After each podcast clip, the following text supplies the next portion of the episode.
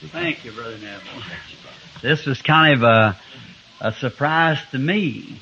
I wasn't supposed to be here today, but uh, tonight's communion night, uh, and I thought I would drop down this morning, and I called Brother Neville, and he said, "Well, now if you're coming down, said why not just speak for us a little bit?" And I thought, well, if I did come down and it was possible, I would not be preaching, but would just like to talk to the church a little while on matters that, you know, that I think would strengthen the church. We have just returned from our from our fall hunting trip, the brothers and I here, and we had a glorious time. We're very, very grateful. All of us filled up and and got our game that we were hunting for, and um, and our pastor now knows that venison's very, very good. and so we had some fine deer, and I got a bear and two deer, and um, we come back, and this is supposed to be the time that I'm to speak on those seven last seals. And uh, they didn't get the church ready. And uh, there's something hindrance that's caused it that I think the city's given us a rough way because of not adequate parking room for the amount of people that we're that the church will hold. We want a new church put up here, and we've got uh, a good part of the money already designated, and and to make a, a bigger church. But when we have these services, why you understand what it is. It's such a pitiful thing that people are around the walls out in the rain, and and it's just awful. And even criticism comes from friends of mine. Said, Brother Branham looks like a doctor friend of mine said, look like you could get someplace that I feel sorry. Said, pass by a nurse next door to me said, well, I come by there one morning at five o'clock. You're supposed to be there and said, the people are already gathering around that church down there. At five o'clock in the morning, you'll be there at 9.30. So, uh, see, and it makes it hard. And, uh, we want a church that's got some room and where everybody can sit down and we think we're living in the last days, believe that, that where the, uh, we should be teaching the church of, of, of these things that are shaping up the things that's been prophesied, some of them thousands of years. And for at least 25 and 30 years right from this church that's been prophesied would come to pass and now we have it. Amen. Coming right to pass. So we ought to be renewing these things, but we don't have adequate room. So this morning, I'd making my calls and things. Yesterday and I got a, some more to make this afternoon and so forth. And then I had a uh, some people that wanted to come in, a lovely young fellow that's just a nervous break, a minister brother in the field and uh, several like that, and a brother from Norway. And, and we had uh, little interviews back in the back room and I said, well now, we just step out and Brother Neville said, well we come out and say a few words to strengthen the church a little. The fir- one of the first things that I want to say, I wrote down some things here on paper that when I come to the church, I wanted to say one thing I had wrote here was concerning the passing of our gracious brother Taylor while we were gone. Brother Taylor had been coming to this church for years and years. All of us knew him, I'm sure. So if there be some strangers here, it was that precious old gentleman that always found you a seat to sit down. Brother Taylor. Last time I saw him now until I see him a young man, he was standing there at the door about three or four Sundays ago. He said, I'd like to have some books, Brother Branham. I'd like to distribute these books. So we, he, uh, we understand he had diabetes and went into a coma and didn't, not knowing he had the diabetes and, um, and was, uh, he died. Uh, he never died. He just went to be with the Lord Jesus. And he was a faithful, wonderful brother. Always mindful of other people. And his delight was to try to find somebody a place to sit down when they come to church. And you know, maybe when we cross over the bar, wouldn't it be nice to see Brother Taylor there? And find us a place to sit down on the other side. I think in commemoration of Brother Taylor, I wasn't here to speak it with Brother Neville at his funeral, but I want to say a word of my appreciations. If his widow, Sister Taylor, I suppose is here somewhere this morning. Bless her loyal heart.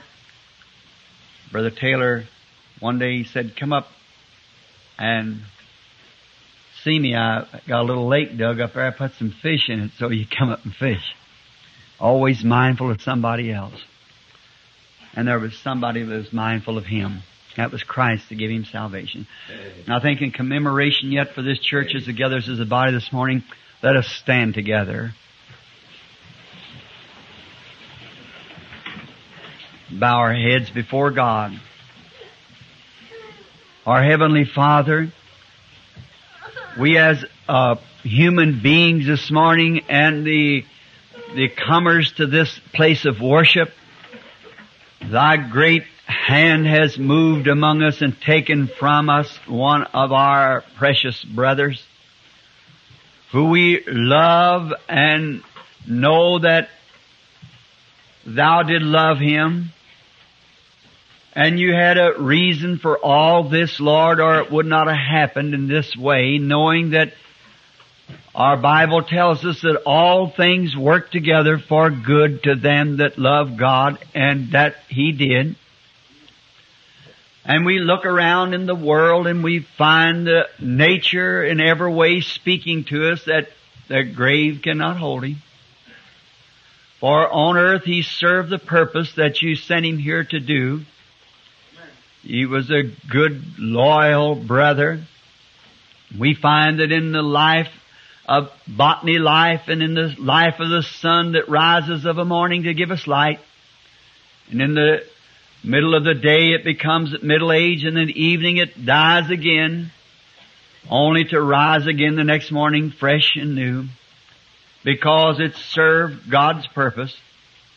We see the flowers as they bloom and beautify the earth and decorate the funeral halls and the wedding places and serves a purpose, opening up its heart and giving out freely honey to the bee and perfume to the passer, beauty to the seeker, gives all it has in a service for God, then it bows its little head, but when spring comes around, it rises again because it served God's purpose. Then in the face of all nature and the Bible, the promise and the Holy Spirit, we can gladly rejoice in our heart to know that our brother Taylor likewise, Lord, served God's purpose. And to say that he would not rise again would be to deny our Bible, our God, and all things that God has given us to look at to know that there is a resurrection. So we are looking forward to the time when we shall see Him again, when He is young and healthy and never to more to be sick or get old. Bless His precious wife, that loyal companion of His. How that we will miss them long, Lord, as we see them going together out to the pond and sitting on the little benches out there fishing and talking and how they were real sweethearts together. And now we know that there is the great day coming when the heroes of faith will march under the great ark of triumph. And the angels of, with anthems will fill the air. We'll see them again in that place. Until then, Lord, give us courage. Bless us and help us. We'll long miss Brother Taylor and everyone who comes to this church. I would stand at the door and find a place for the comer to hear the Word of God, to sit down in ease and rest.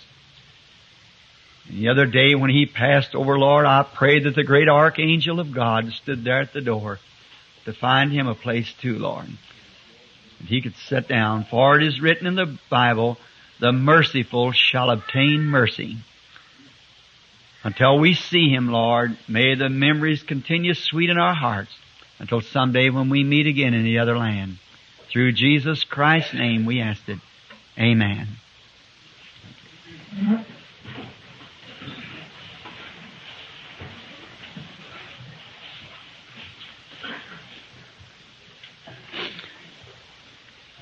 He will be long missed among us and amidst strangers and so forth that come to our church our building here to worship. May his soul rest in peace before God. till that day. Someday too, each one of us will go one by one till we drop down along the line like that. Let us now, while we have time and can, let's prepare ourselves for that time coming. For we don't know when it will be. We don't know who will be next. Let us live so that each day, that if it should ever come, it will be, for us, we'll be ready. Now I would like to make announcements. Now soon, perhaps maybe, I haven't talked with the trustees since coming back concerning the um, uh, condition of building the, the church here, or what we have to do next. Uh, getting our church uh, so we can have our meetings. Then I will continue on, pardon me, with um, the seven seals and then these seven vials and many things yet that we should be getting into right away. And now, next Sunday morning, there I am to be at uh, Elizabethtown, Kentucky, with Brother L.G. Hoover to uh, a dedicational service, and uh, that's to dedicate a new tabernacle or a tabernacle that they have bought at uh, Elizabethtown, Kentucky, right down 62 uh, till you come to Elizabethtown or right down, I mean 31 or down the turnpike just at the turnoff. Takes you to Elizabethtown. It's about an hour. It's about 35, 40 miles down there. I think about 40 miles by the way the, of 31 about 35 miles or something the other way down the turnpike. It's on Mulberry Street. Uh, the dedicational service, uh, Brother Hoover will have the regular Sunday school at 10 o'clock and I'm to preach the dedicational service from 11 until 12 uh, this next coming Sunday, November the 11th. On the bulletin board out there is a news item of it, and it'll be uh, it. Uh, you can find your way from right there. It's on Mulberry Street, or they they give the directions uh, on the. It's on the bulletin board out there in the front of the church. Then on on November the the 22nd, uh, I'm to be at Shreveport, Louisiana. Of the 22nd, 23rd, 24th, 25th, and um, and 26, five days I think at uh, Shreveport, Louisiana, at Life Tabernacle. That's with Brother Moore. Uh, they are celebrating their uh, Golden Jubilee. The Pentecostal blessing uh, fell in Shreveport, Louisiana, 50 years ago, the 22nd of this month.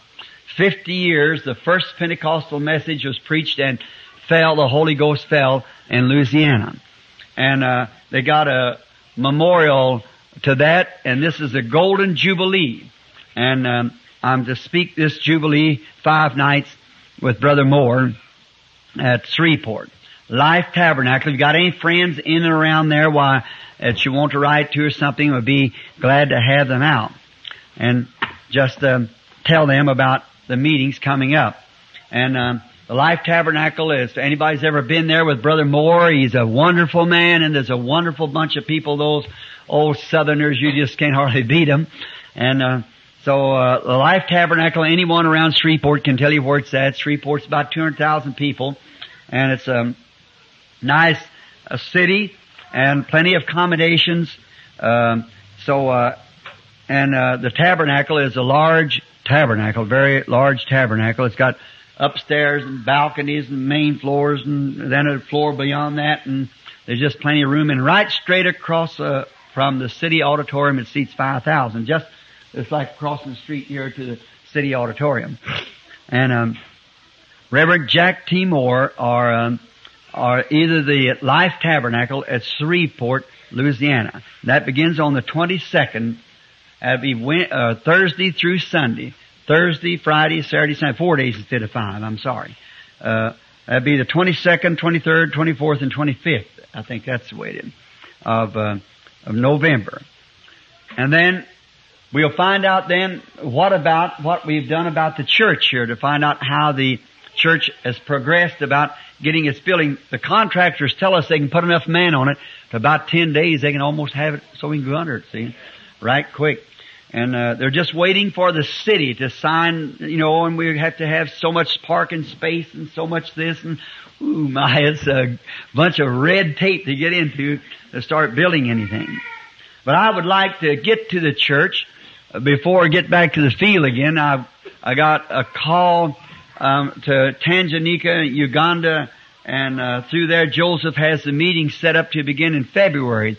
And yesterday when I come in, uh, there's some brothers and sister uh, Toms and them from overseas had come in and had, had found a note laying on my door or a invitation from a, an association down in South Africa.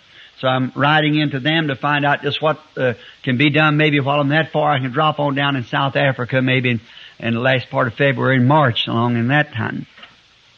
And we hope to get the church up so I can get these church ages in before um, before uh, the winter sets in, if possible. If it don't, or when I have to come back from over there, if the Lord Jesus tarries.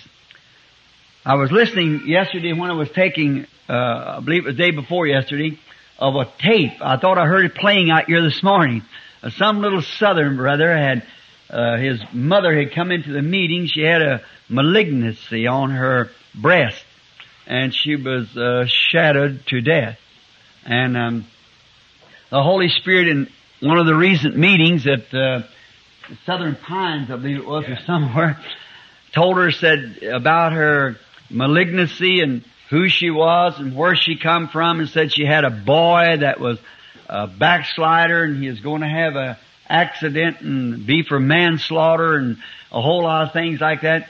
And this fella, it all happened just the way in her malignant cancer, or malignant growth rather, uh, left her.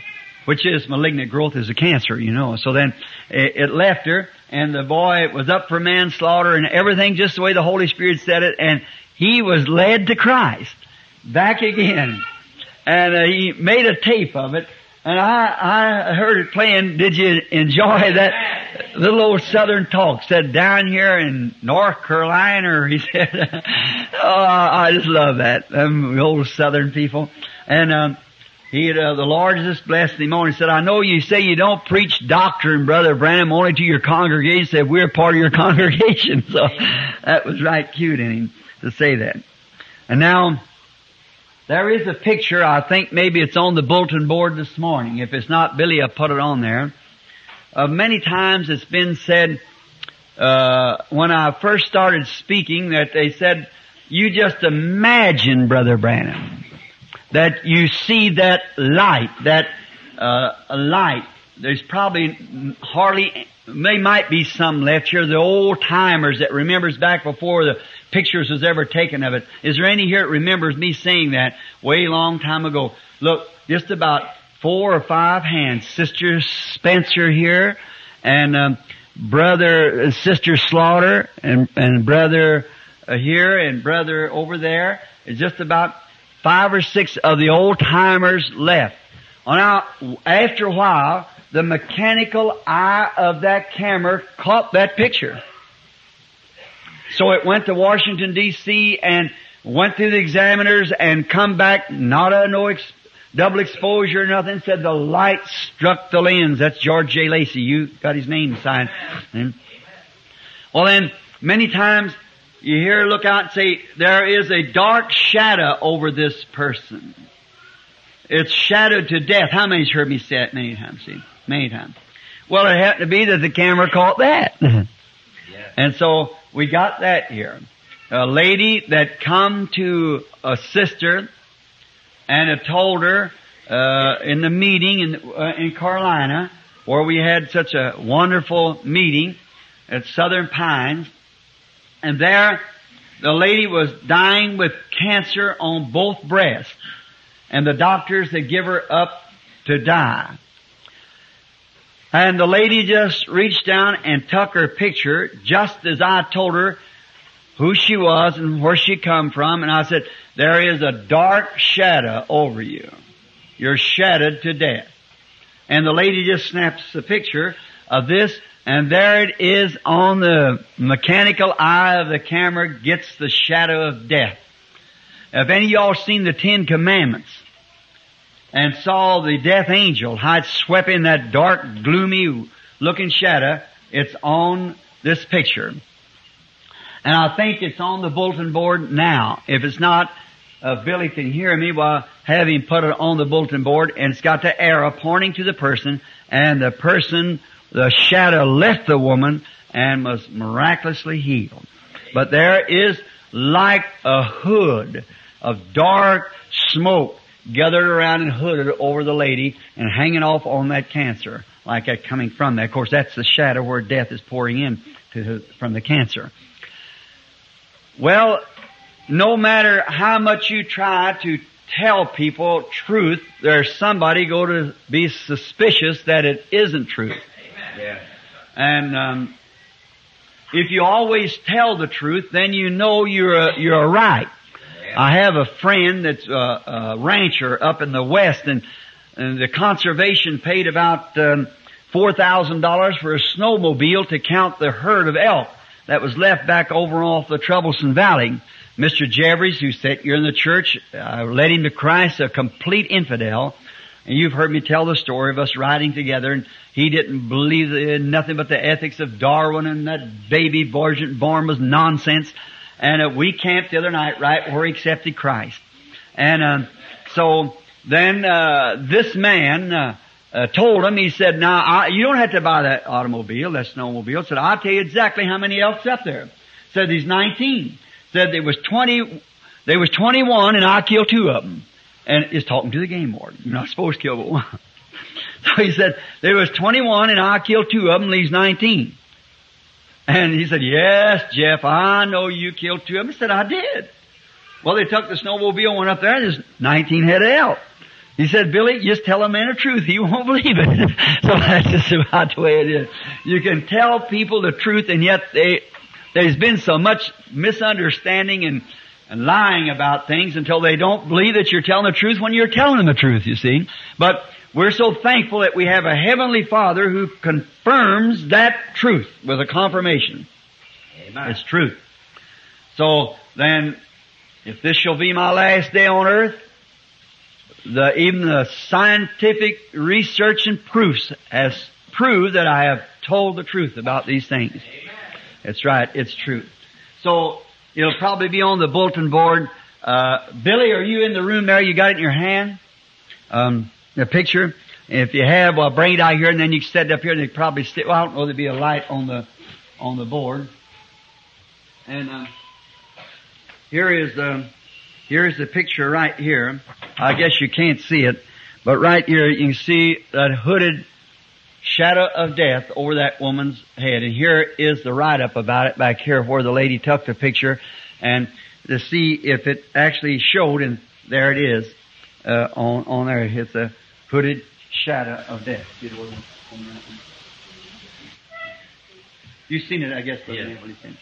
So, Billy will probably put it on the bulletin board, if you will, Billy. Uh, come get it and take it around the front and put it on the board so everybody can see it as they go out here or Doc, either one. Now, I thought maybe it could show plain enough that you could see it, but there's too much dark uh, uh, for that type of picture. But he'll have it out there so he can see it as it goes out. Now, remember all the announcements. And now, this morning, I thought maybe that we would speak a little bit on something to encourage the church. Something that would give you uh, a more, what's that? Uh, yes, Doc, if you will, it might be good. I want to use this shirt. I had some of them didn't have it to put on from last week, so we thought maybe that it would give a little better for today. I wanted to talk on it because it pertained to a a dream a sister had. I wonder if Sister Shepherd is in the church this morning. I met her the other night, and the first time I'd seen the woman, actually, I didn't even know who she was. Is she? I guess she's not. Yes. Would you mind, would it be anything out of the way if I referred to that dream, Sister Shepherd? You wouldn't mind, would you? Alright, it's alright. And, um, before we approach that, let's bow our heads now again.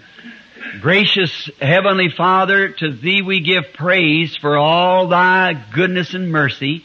And now quieten us down, Lord, that we might study the Word of the living God as it comes to us through vision and is confirmed by the Holy Spirit backed up by the Bible. So we pray that you'll give us understanding that we might know what to do in these last days as we see the evil powers settling around us now. The battle, the final battle is just about to be fought. Help us, Lord, as real warriors, strong. Let us keep the shield of faith up with the Word of God, the sword, and move forward. In Jesus' name, amen. Now,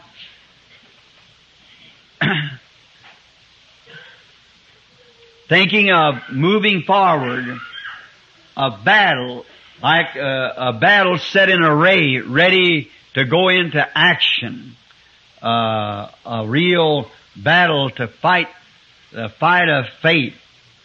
Um, Sister Shepherd here and Brother Shepherd, who are very gracious friends of ours, and who come to this tabernacle. And they are precious children of God and, and this, um, Sister Shepherd, when I was picking up my mail, the kind that Billy can answer, just somebody say, send me so many prayer claws and I pray over them, he just answers them back. But when it's an individual letter, I have to answer it myself, you see. So I picked up my individual mail. And so I was, um, uh, taking it home and I was reading in there, it said from Sister Shepherd, and it was a dream that she had had uh, uh, some months ago. And she never could get it just right until two or three Sundays ago when I taught on this, this, um, seven church ages and, and, uh, the, the seven fruits, Second Peter, how it takes the Second Peter one to add to our faith. See, first foundationally is faith. Second, add to your faith virtue. To your virtue knowledge. From knowledge, temperance. From temperance, patience. Patience, godliness. And from godliness, brotherly love, brotherly kindness. And then love being the capstone. Seven of those things. Seven church ages. See? And seven stars of the church ages. And all of it is tempered together by the Holy Spirit. Now, that's what it takes to become a servant of Christ. Christ builds His church in seven church ages, His bride. A person, woman, church. Seven church ages constitute and make the bride. Some out of this age and some out of that age and some out of that age and all together. And shaping it like a pyramid. Like Enoch who built the pyramids that we believe and the capstone never was put on top of them because the headstone was rejected. And we taken out not as doctrine, but as to understand, just for the church here, that these, God makes Himself perfect in three. He makes Himself perfect in Father, Son, Holy Ghost. Three offices of one God. He makes Himself perfect in justification, sanctification, baptism of the Holy Ghost, come perfect works of grace. He makes Himself perfected in three comings. First time to redeem His bride, second time to receive His bride, third time in the millennium with His bride. And everything is perfected in threes and seven is the worship number of God. God is worshipped in seven. Completed. Now, perfected and completed. And the strange thing was not to bring this in, but just to show you, the last deer that I got had five points on one side and three on the other. See, grace and perfection. Now, notice on this that Christ, God wrote three Bibles. The first Bible was in the sky called the Zodiac. Now if you don't know the book of Job, just forget about it. Called because Job is the one explains it.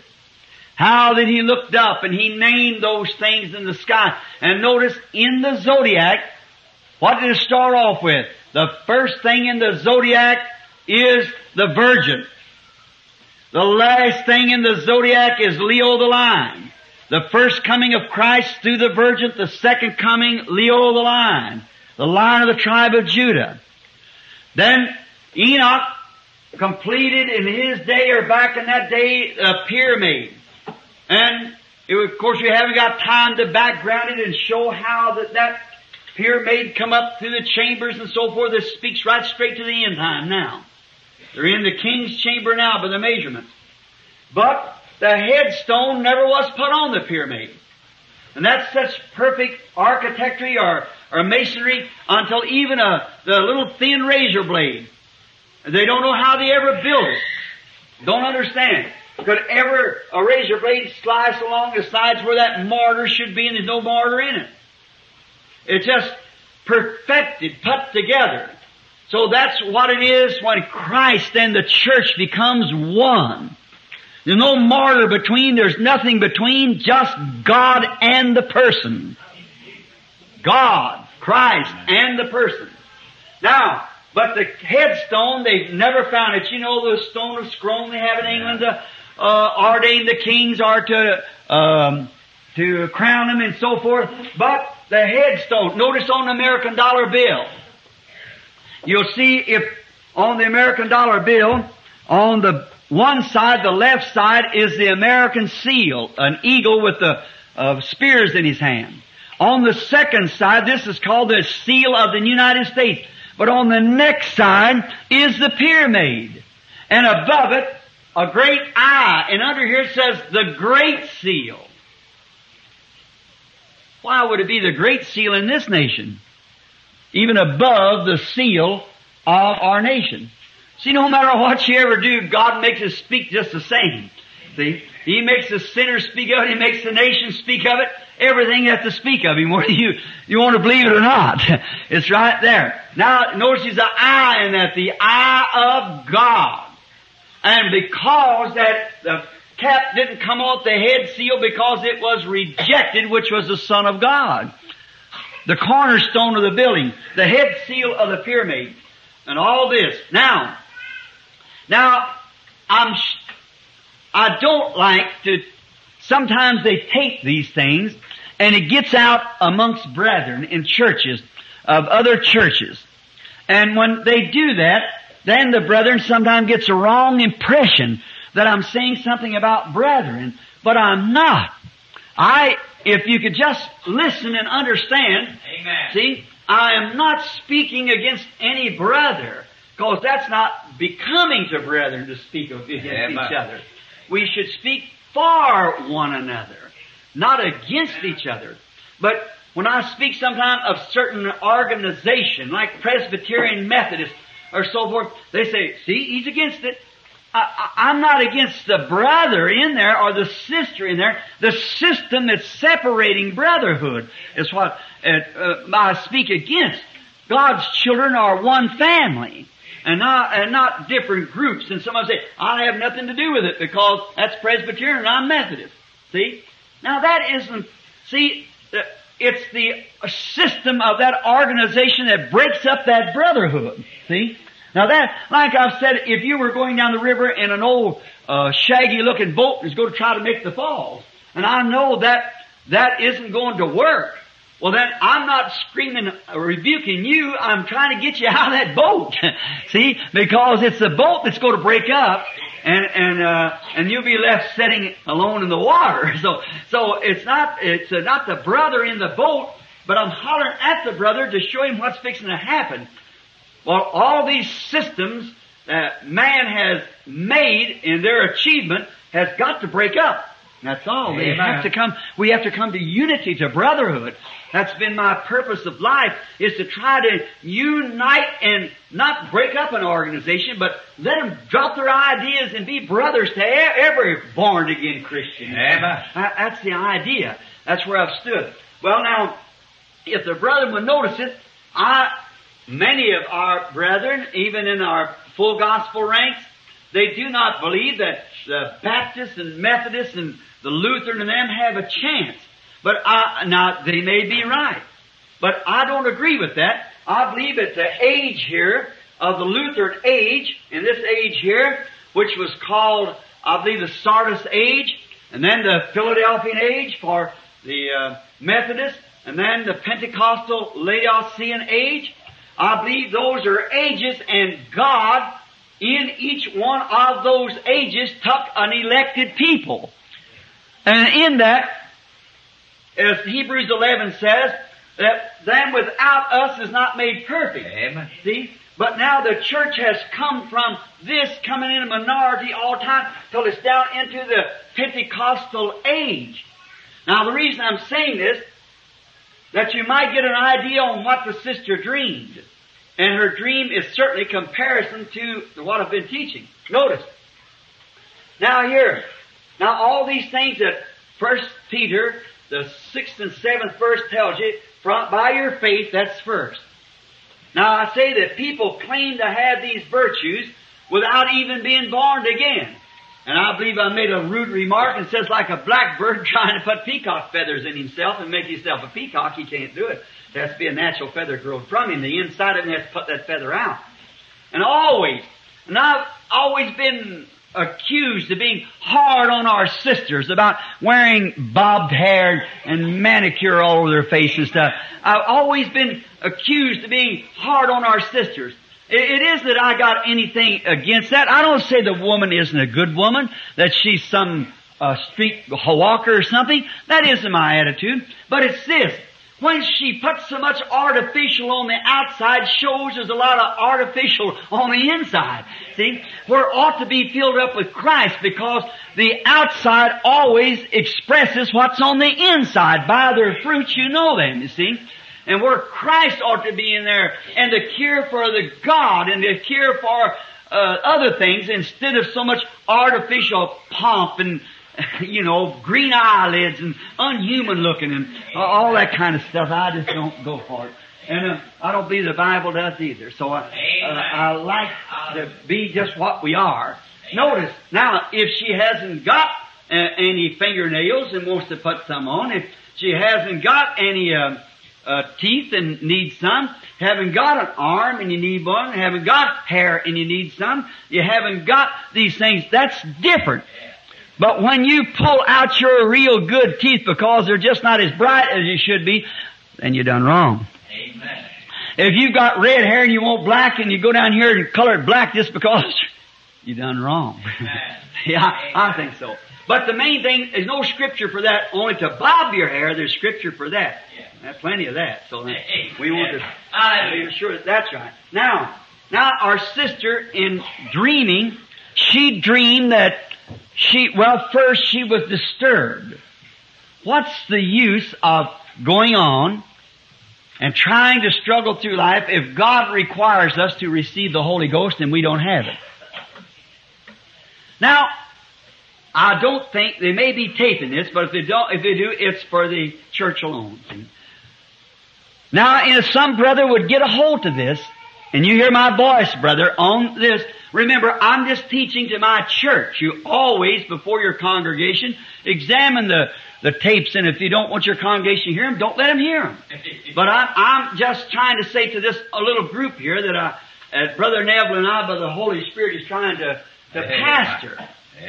And um, to teach them. Now, there's some of these things you might miserably disagree with. So if there is, just like I always said about eating fried chicken, when you hit the bone, you don't throw the chicken away, you just throw the bone away.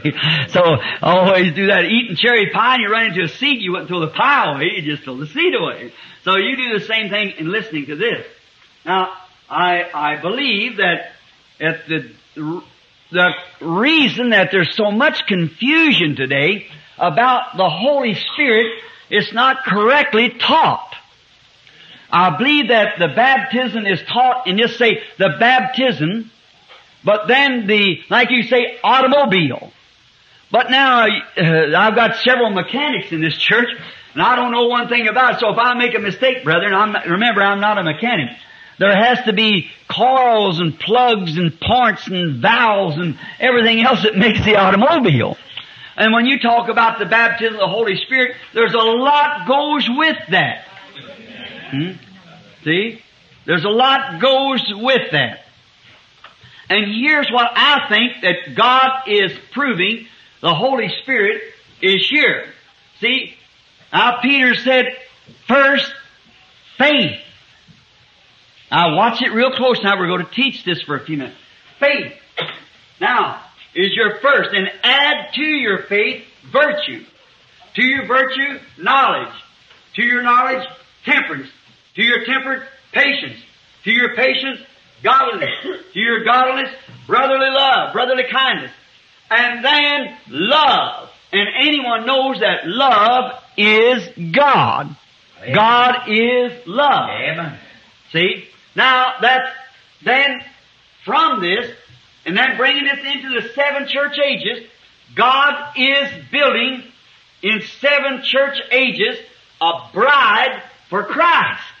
Amen. Through the Philadelphian, Thyatira, and Pergus, and Sa- Samaria, and Ephesus, a church age that Jesus said, if the if the bridegroom come in the first watch or the seventh watch, Amen. all these virgins awakened. They were, they awoke.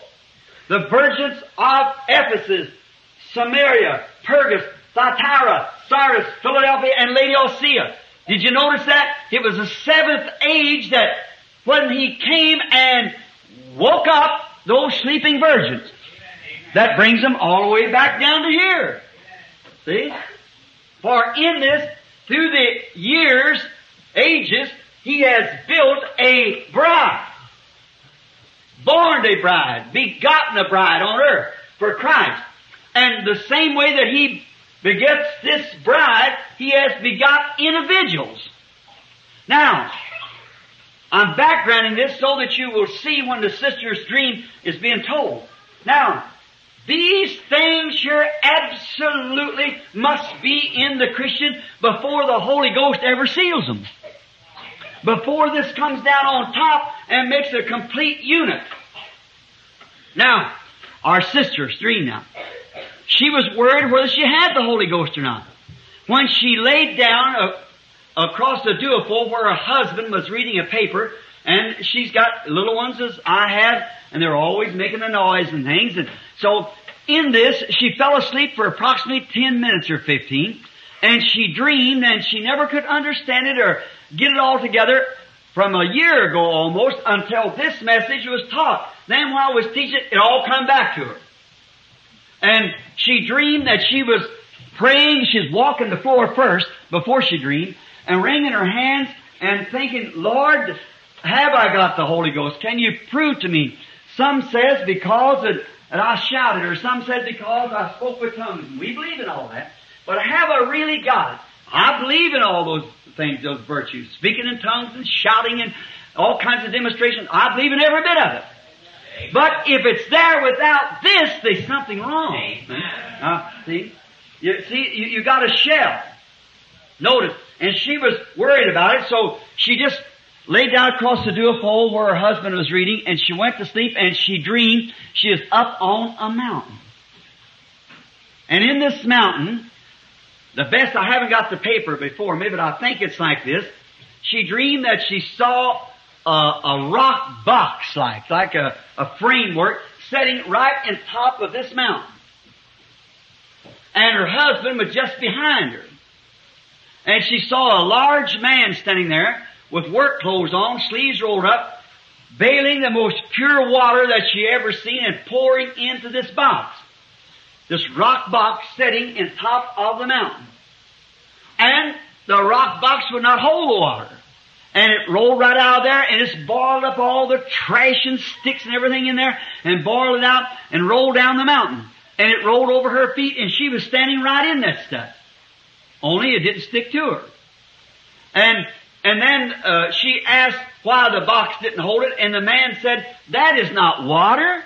That's the Holy Ghost. And said, nothing will hold it. And said, then he went back and got another big bucket and it was full of honey and poured the honey into there, said, now it'll hold this. And she thought that the box was, a uh, rock box was going to burst out and spill the honey. But it didn't. It finally stuck together and held it. She turned and went down the mountain. Going down the mountain, she stopped at the bottom of the mountain and looked back. She saw five streams of this pure crystal water. Not contaminated by the things that it went through. Still pure and clear, coming swiftly then it slowed up. Then almost fading out. and she was wondering would it ever reach the bottom of the mountain, five streams, and she woke up. I think that's just about close to being right, isn't it, Sister Shepherd? Now, no more than I picked up the letter and opened it, before I read it, I saw her dream. That's the way dreams are interpreted. Now, many of you come to me with dreams and, and say things to me about dreams. I said, wait a minute, you never told it all. See? And go back and pick it up. Then, if you can't tell what you dreamed, how you know the interpretation's right or not? See? You've got to ha- you've got to see the dream. A vision has to show the dream. And when you see the dream that the person dreamed and can tell them before they tell you, then you know the interpretation. Well, I believe that's in the scripture also. Daniel one time, was that right? Said, yeah, I believe I just happened to think of that then. See? But you always see the dream. Now, if the interpretation's right, a person starts telling you a dream, you can stop them, say, wait a minute, and it was so and so plus so and so plus so and so. And then you say, that's exactly right, see? A man the other day was trying to tell me a dream that he dreamed. He said, well, he said, uh, I said, now, brother, why did you leave out that other part? he said, what other part? I said, you dreamed that you threw a rock up in the air and I shot it and got some mine. He said, that's exactly the truth, brother Branham. And they just picked the last part of it out yesterday. So there you are. See, see, why you don't let, tell the truth of it? But you see, it always reveals back what tells you your dream, what you dreamed. Then you know it's right. Now, here's the interpretation of her dream. She was bothered about the Holy Spirit. Now, insomuch as she seen the box on top of the mountain was the rock. Rock box is rock confession. Now, like Jesus said uh, in the scripture, he said, um, uh, Peter said, uh, who, uh, Jesus said, who does man say I, the Son of Man, am? One said, thou art Elias, Moses, and so forth. And he said, but who do you say I am? He said, thou art the Christ, the Son of the living God. Now, some people say, now the Catholic Church says, the Roman Catholic Church says, that his con, what the rock was, that Jesus said, upon this rock I'll build my church and the gates of hell shall not prevail against it. They said it was upon Peter. And Peter was that rock because Peter means little stone. Now on this little stone I'll build my church. And upon Peter, the uh, apostolic succession, they built the church. Then the Protestant church says that's wrong. That it was upon himself he built the church. Now not to be disagreeable, but I, to my way of seeing it, it's both wrong. Because he never built it upon Peter, neither did he build it upon himself, but it's upon Peter's revelation of who he was. See, who does man say, I, the Son of Man, thou art Christ, the Son of the living God? Blessed art thou, Simon, son of Jonas. Flesh and blood has not revealed this to you, some seminary. See? But my Father, which is in heaven, has revealed to you. Thou Peter, upon this rock of confession, upon this revelation, I'll build my church. And that's been each church age has had that rock confession on up to this rock confession of the Laodicea. And now, you cannot make a holy church. There's no such a thing as a holy church or holy organization. The Holy Spirit can be preached in it, but in there you find good and bad, renegades, indifferent, and everything else. So an organization will not hold, you can't say, we got it. None of the rest of them has it. No, sir. The Holy Spirit is poured out on individuals. It's the individual. So therefore the rock, this Latter-day Pentecostal church, which has received the Holy Spirit, they did at the first, all down through the ages. They received the Holy Spirit, but not in the measure that they have it now, because it's a restoration of the first. As we take the candlesticks, Alpha and Omega, how they lit the first candle, it went higher and higher, and got dimmer and dimmer, and then come back again, see? First and last and so forth. Now, but in this church age, the message is being poured into the church, but the church body itself in all together like the, this tabernacle we'll say. That's where she comes to church. This tabernacle is not a Holy Ghost tabernacle. There's no such a thing. Uh, individuals that come into this church is Holy Ghost tabernacles. They are tabernacles that contain the Holy Ghost. but not the church in the body of group. Therefore it runs out. But what this man who was pouring the water, the messenger to the church, pouring the message into the church, but what was the water doing? It was boiling out all the trash that was in it. That's what the Holy Spirit does, boils it up. Now, now the honey represented brotherly love, brotherly kindness, which is this age. I just got through telling you. See?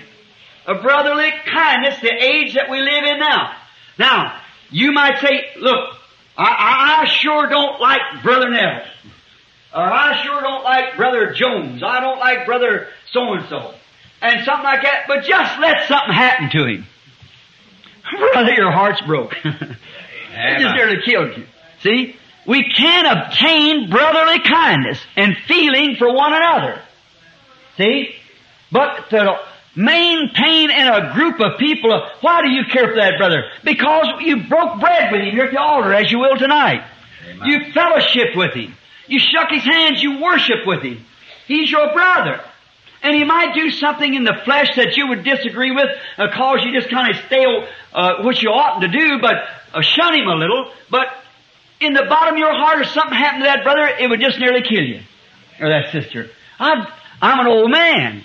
I was once young and now I'm old. I've seen it down through the age do that. Hear people say, oh, I just won't have no more to do with him, and something happened to that man, it nearly kills him. He thinks, oh God, I'll let my precious brother go without making friends with him, you see again. See? See, it's brotherly love. It looks like it won't stick, but it does stick. The honey, it sticks. Now, insomuch that she come from there down the hill to the bottom of the hill, now this glorious water was gushing over the hills in five streams. Now five is a number of grace. J-E-S-U-S, F-A-I-T-H, G-R-A-C-E. See? Five is the number of grace. Five streams was pouring from up here at the trough down to here. Each one of these ages had that rock confession. The saints are sleeping, waiting, waiting, waiting, waiting. See, on to this age, but soon the Holy Ghost being poured out from Christ will come and will seal up the church. Then the church will be raptured. It'll be a complete unit of God, a bride for Christ, who will be the head of all things. You follow me now? Now she was wondering, now in her dream, she was wondering, would this little stream, would this little stream ever get to the bottom? See? It was drying up. Now, being as she herself, now here's what I want you to get to now. She herself was wondering about her own self. Did she have the Holy Ghost? Now, I shunned saying this a few days ago, thinking that the church would be spiritual enough to catch it. And maybe I better turn this tape off right now. But, because I don't want to get out amongst the brethren. But, you could speak with tongues, you could shout, you could dance, you could cast out devils, do anything you want to, and still not have the Holy Ghost. Didn't them disciples come back rejoicing and shouting because the devils are subject unto them, and Jesus right among them was Judas? Did not Jesus say in that day when He comes that many will come to me and say, Lord, have not I cast out devils and in your name done mighty works? And I'll say, depart from me, you workers of iniquity. I didn't know you. Those things are not indications of the Holy Spirit. By their fruit you shall know them. Amen. Now, you say, Brother Branham, do we, should we speak with tongues? Absolutely. That's gifts of God. But those gifts of God without these virtues in them makes a stumble block to the unbeliever. It's not accepted by God. This has to be first. And when you have faith, virtue, knowledge, temperance, patience, godliness, and brotherly love, then the Holy Ghost comes down and seals you as a unit. As same as He seals the church ages as a unit. The way He makes His bride is the way He makes His individual. Made out of the same material like Eve was made out of Adam, a rib from the side. Here is the things that you have to have first. You can't impersonate them. You can't imitate them. They've got to be God sent and God born. Imitation only causes confusion. It's like I said, could you imagine seeing a buzzard sitting there with a dove feather stuck in his wings? They see I'm a dove. he's not a dove, he's a buzzard. Vulture. Could you imagine a blackbird with a peacock feather in his wings and saying, see? That's something he's stuck in. But it has to come from the inside out and produces Christianity. God, by the power of the Holy Spirit, our sister had her feet wet when she got to bottom. All of us know Sister Shepherd to be a charitable. Her house is open. Her brother, I don't care if it's a bum beggar or whatever it is, they'll feed him, do anything they can to help him along. Oh, God accepted that. Her foundation part. And here's, now get this lesson. Here is what's wrong with the, with the, I'll turn over this. Here's what's wrong with the Branham Tabernacle. You see, there is two different kinds of faith. There's two different kinds of virtue, as I had the other day. Two different kinds of knowledge, two different kinds of temperance. One thinks it's probation. You got that ain't the kind of temperance that God's talking about. That ungodly, uncontrollable temper you got and things of that side. Fast back fuss, patience, and so forth. There's a mockery of it, of pretending to be a nature-given faith, a nature-given virtue. There's a nature-given temperance, all these things, a nature-given. And the biggest part of our faith is mental faith. Yeah. By hearing the Word, it brings us to a mental recon- recognition of God. But if this coming from above, Yeah. oh brother, if it ever strikes this, there is a godly spiritual faith. Amen. Then, what does that faith do? That faith recognizes only the Word. Amen. No matter what anything else says, it only recognizes the Word because in the beginning was the Word and the Word was with God and the Word was God. Amen. And the Word is still God. Amen. And the Word was made flesh and dwelt among us. And when the Word itself is pouring into our faith, Yeah. our mental faith becomes a spiritual revelation. And upon this foundation, I'll build my church. Amen. See? Not upon a mental conception of church joining, a mental conception of that, but upon the revelation when them streams of grace has poured into that mental faith that you've got. Then upon this is spiritual revelation, I'll build my church, and the gates of hell can't prevail against it. Amen. See? That shows they would be against it, but it'll never prevail. Oh, what a glorious thing. Now, see, the faith, these five streams, I had a piece of chalk here, but I guess he never brought it out. But the five streams, you see, coming down through here, tempers this together. It's been the Holy Spirit that made the Ephesus church. It was the Holy Spirit that birthed the Sumerian church. The Holy Spirit that gave the Pergamus church and the Thyatira church in the Dark Ages. It's the Holy Spirit that's built that bride. The elect is pulled out of all the organization systems down through the ages like that. There's an elected, a predestinated bride of Jesus Christ that the Holy Spirit has called out the elect. Amen. And it's been the Holy Ghost in this age, that age, that age, that, that, that, that, on up to the top. Amen. The Holy Spirit. And now, as in the individuals, these virtues and things, or knowledge and temperance, is added to our faith, then when the capstone comes, the Holy Spirit cements it together. Amen. Hallelujah. There's the baptism of the Holy Spirit. That's why it's so short today. Praise God. Let me see here. I got some text wrote down here. Let's see. I had a picture drawn here to, for her dream. So you can't see it from there. Now, coming from the Holy Spirit, what has come? then He will give to you supernatural faith, spiritual faith. That here at the bottom, then that spiritual faith recognizes only the Word. Amen. No matter what anybody else says, they don't, they don't do no good. That only knows the Word. Well, somebody say the days of miracles is past. That faith only knows the Word. Somebody says there's no such thing as the baptism of the Holy Ghost. That faith only knows the Word. That's real spiritual faith, you see. That's right. See, it only knows the Word.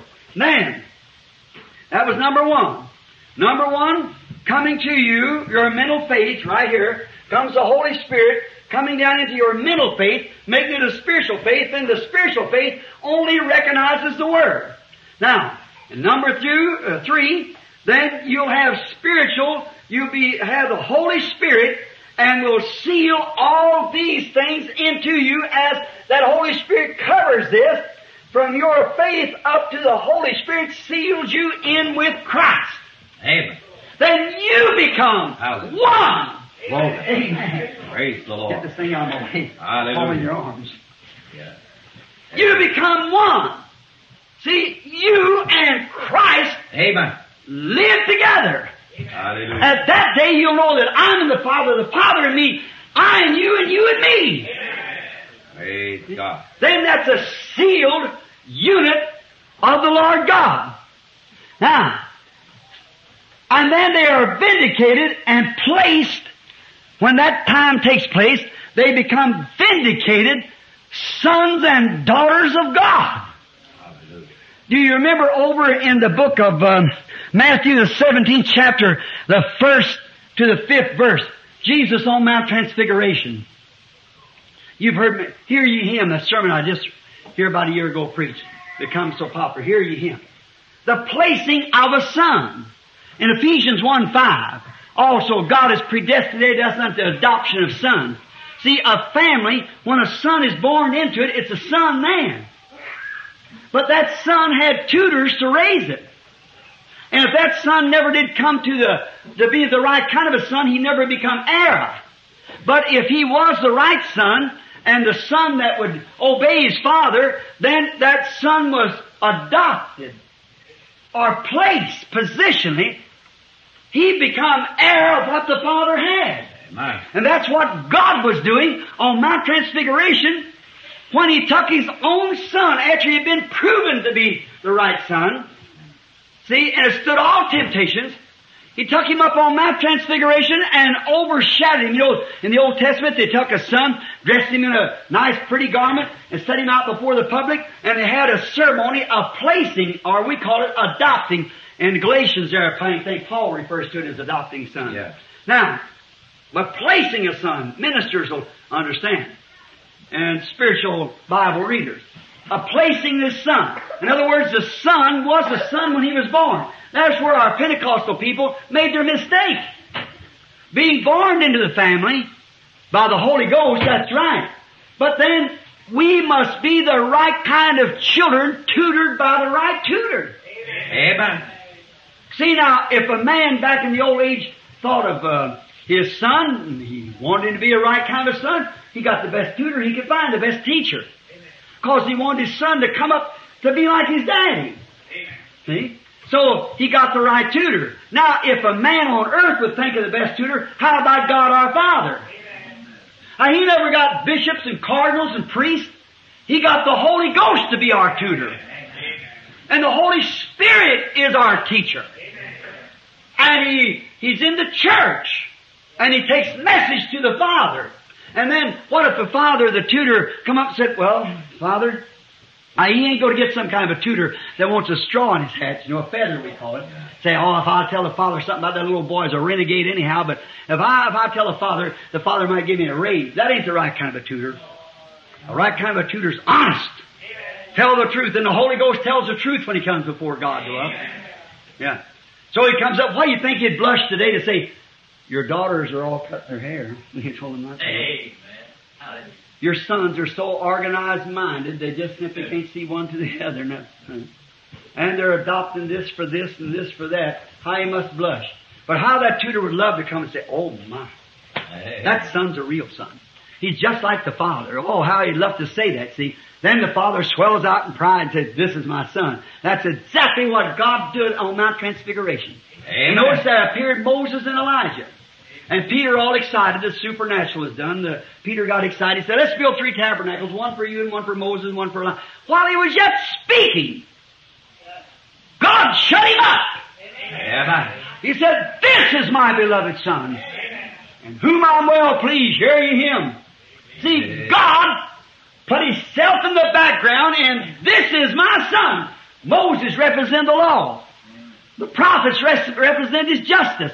We could not live by his law. Amen. We could not live by his justice. I don't ask justice, I want mercy. Not justice. Yes. I can't keep his law. And I can't meet his justice. But I need his mercy. And God said, the law and justice has been met in him. He's my beloved son. Ye him. That's him. That's the one. Now in the Old Testament, when that son was adopted or placed into the family, his name was just as good on the check as his daddy's was. Amen. Yes, sir. They didn't have a, they had a ring them days, a, a sign, signet. And they'd spit on it, place it, that was a signet. That was just as, he wore his daddy's ring. His, his signet. And that was just as good as his daddy's. Amen. Now, when Jesus had been obedient, Jesus to God, God placed him positionally, this is him. Now when the member is born by the Holy Ghost into the family of God and is proven to have these virtues in him, that God can see virtue, knowledge, temperance, patience, brotherly kindness, and godliness in him, then God seals him or places him. Amen. There, that's when you see the sons and daughters of God. You. Then Ephesians 4.30 says, Grieve not the Holy Spirit of God, whereby ye are sealed until the day of your redemption. Now some of you Baptists that wants to go on eternal security. Now, if you come to that stage, I'll stand with you in eternal security. If you'll come to that place. But just to say anybody says, I've joined the Baptist church, I'm a Presbyterian, I got eternal security, that's wrong. Your own life proves you haven't got it until this is there. And God has adopted you and sealed you by the Holy Ghost into His kingdom. Then there's no getting out of it. You are eternally secured. Believe, grieve not the Holy Spirit of God, whereby all you and your godly virtues are sealed until the day of redemption. I believe there is a bride that's predestinated. I believe God said He would have a church without spot or wrinkle. I believe in predestination, that the bride is predestinated. She's got to be there. I hope I'm with her. See, I'm with her. Now it's up to me to work out my own salvation with God until these things are approved of God and then sealed into the kingdom of God.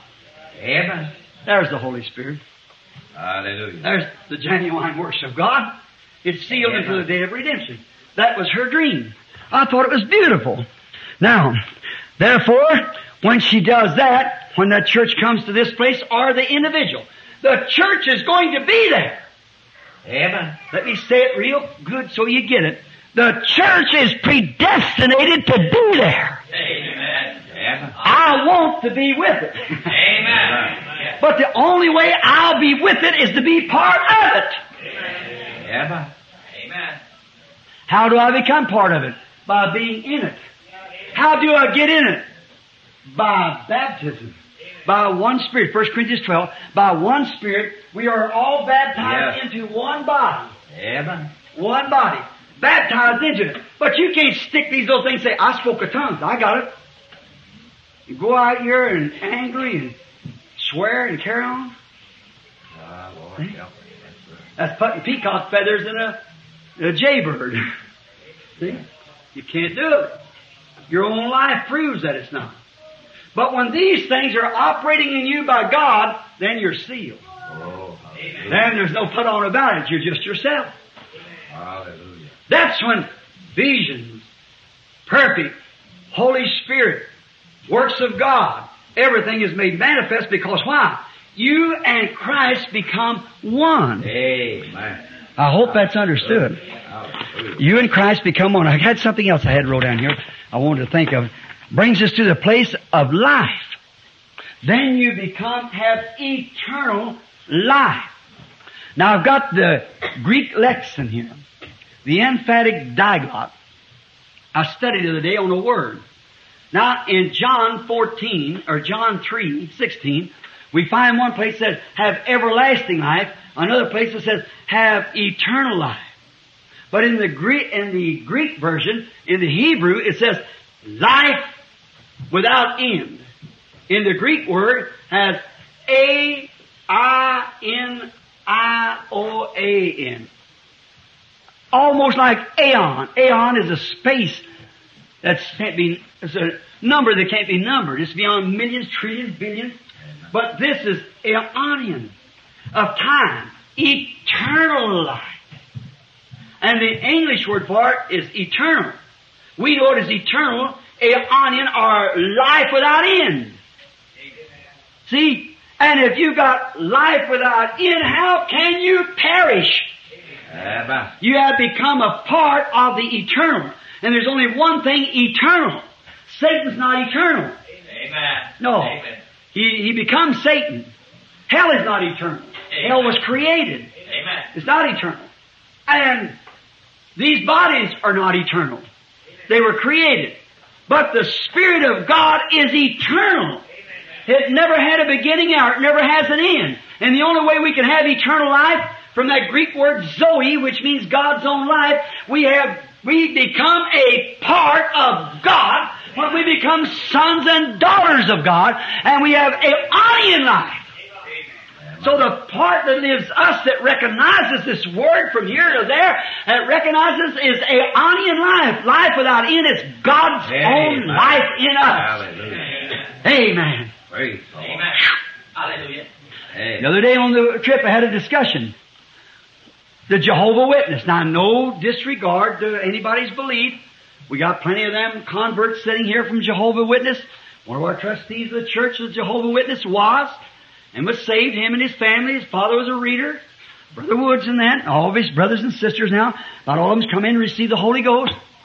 Because of the visions of God, tell them what they did and what they, see, had done it. Now, but here, Jehovah Witness in their uh, uh, book, it says that the breath that you breathe is the soul. Now, that cannot be right.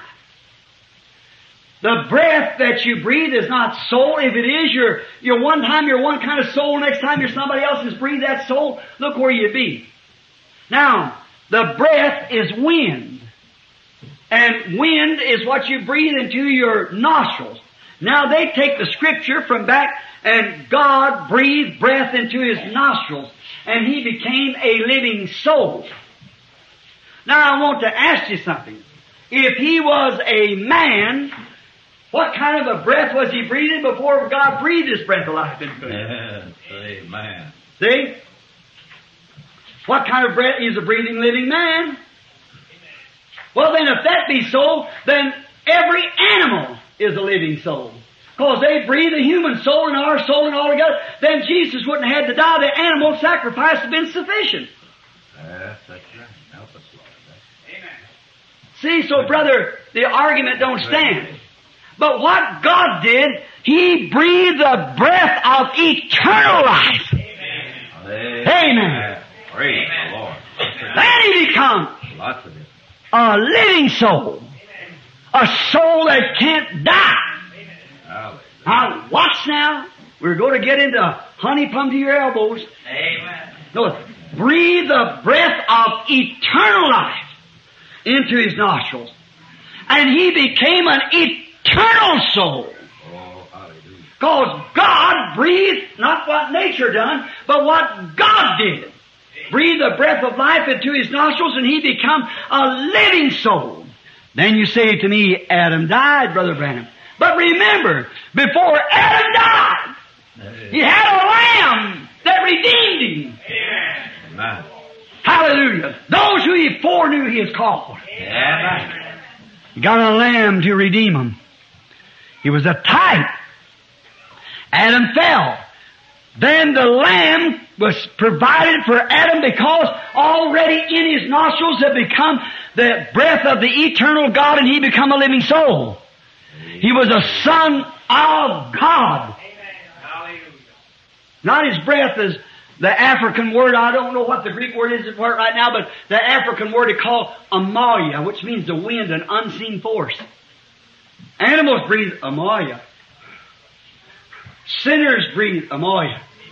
Then why would we struggle for eternal life if that's the eternal soul breathed into us by breath? Why would we struggle for eternal life?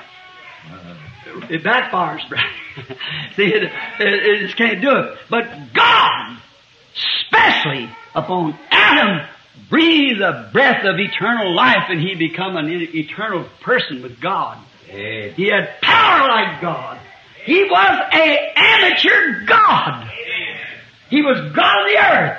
Not God of heaven, now God of the earth. And someday the sons of God will again become gods.